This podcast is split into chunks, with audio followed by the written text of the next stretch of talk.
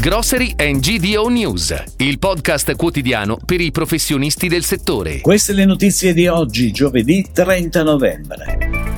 Lollo Brigida tra le prime sfide, la tutela del marchio Italia.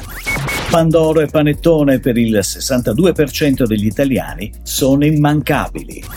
Crisi uva da tavola. Copagri chiede una cabina regia riapre ad Alghero il punto vendita Conad. A Vergato riapre il Conad City di Via Monari. La tutela del marchio Italia è una delle prime sfide. Siamo una nazione che deve puntare sulla qualità e la distintività che rendono così particolari le nostre produzioni agroalimentari, al punto da diventare unici sul mercato globale. La difesa del marchio Italia è una delle trincee sulle quali dobbiamo spenderci al meglio. Lo ha detto il ministro dell'Agricoltura e della Sovranità Alimentare Francesco Lollobrigida. L'impegno del governo, ha sottolineato Lollobrigida, è dare centralità a questo settore importante non solo per l'economia, ma anche per la cultura. Ed ora le breaking news, a cura della redazione di gdonews.it. Panettone e Pandoro sono immancabili e insostituibili sulla tavola del Natale per il 62% degli italiani. È quanto emerge da una ricerca realizzata da Nexplora per Bauli.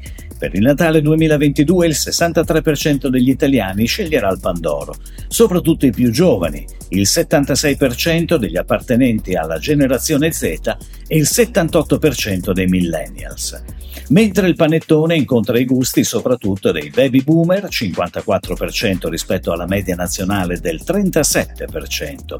Dopo pranzi e cene con famiglie ed amici, mangiare il pandoro o il panettone è un must per il 58% degli italiani. I, I, dolci tradizionali del Natale superano persino lo scambio dei regali, 52%, nei mai più senza del periodo festivo e sono immancabili, soprattutto per i baby boomer, addirittura 69%, e per gli appartenenti alla generazione X, 60%.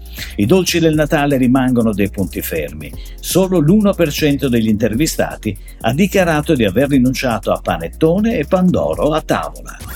Negli ultimi cinque anni la coltivazione dell'uva da tavola è precipitata. I prezzi di vendita, scesi sino a 25 centesimi, non bastano a coprire i costi e inducono quindi all'abbandono delle coltivazioni.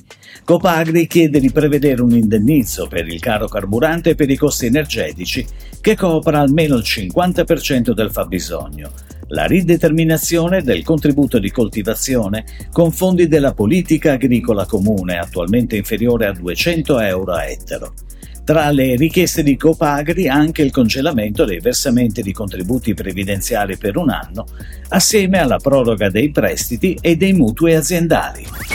Ad Alghero riapre, dopo un breve periodo di ristrutturazione, il Conad di Via Mazzini, con un'offerta ancora più completa, funzionale e in grado di soddisfare ogni esigenza di spesa della clientela.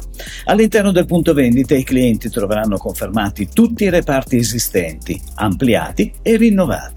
Il Conad si sviluppa su 1350 m2 di superficie di vendita, dispone di 9 casse tradizionali ed impiega complessivamente 40 addetti di cui 6 nuove assunzioni. Presso lo store attivo il servizio di spesa online, nella duplice modalità di ordina e ricevi e ordina e ritira. Buone notizie per i cittadini di Vergato, provincia di Bologna riapre dopo un breve periodo di ristrutturazione il Conad City di Via Monari, con un'offerta ancora più funzionale che garantisce un percorso di acquisto su misura e di qualità. Il Conad City, situato nel cuore della città, si sviluppa su 430 m2 di superficie di vendita, dispone di tre casse tradizionali e impiega complessivamente 10 addetti. Lo store accetta i buoni pasto e i buoni celiachia. Si chiude così la puntata odierna di Grocery and GDO News, il podcast quotidiano per i professionisti del settore. Per tutti gli approfondimenti vai su gdonews.it.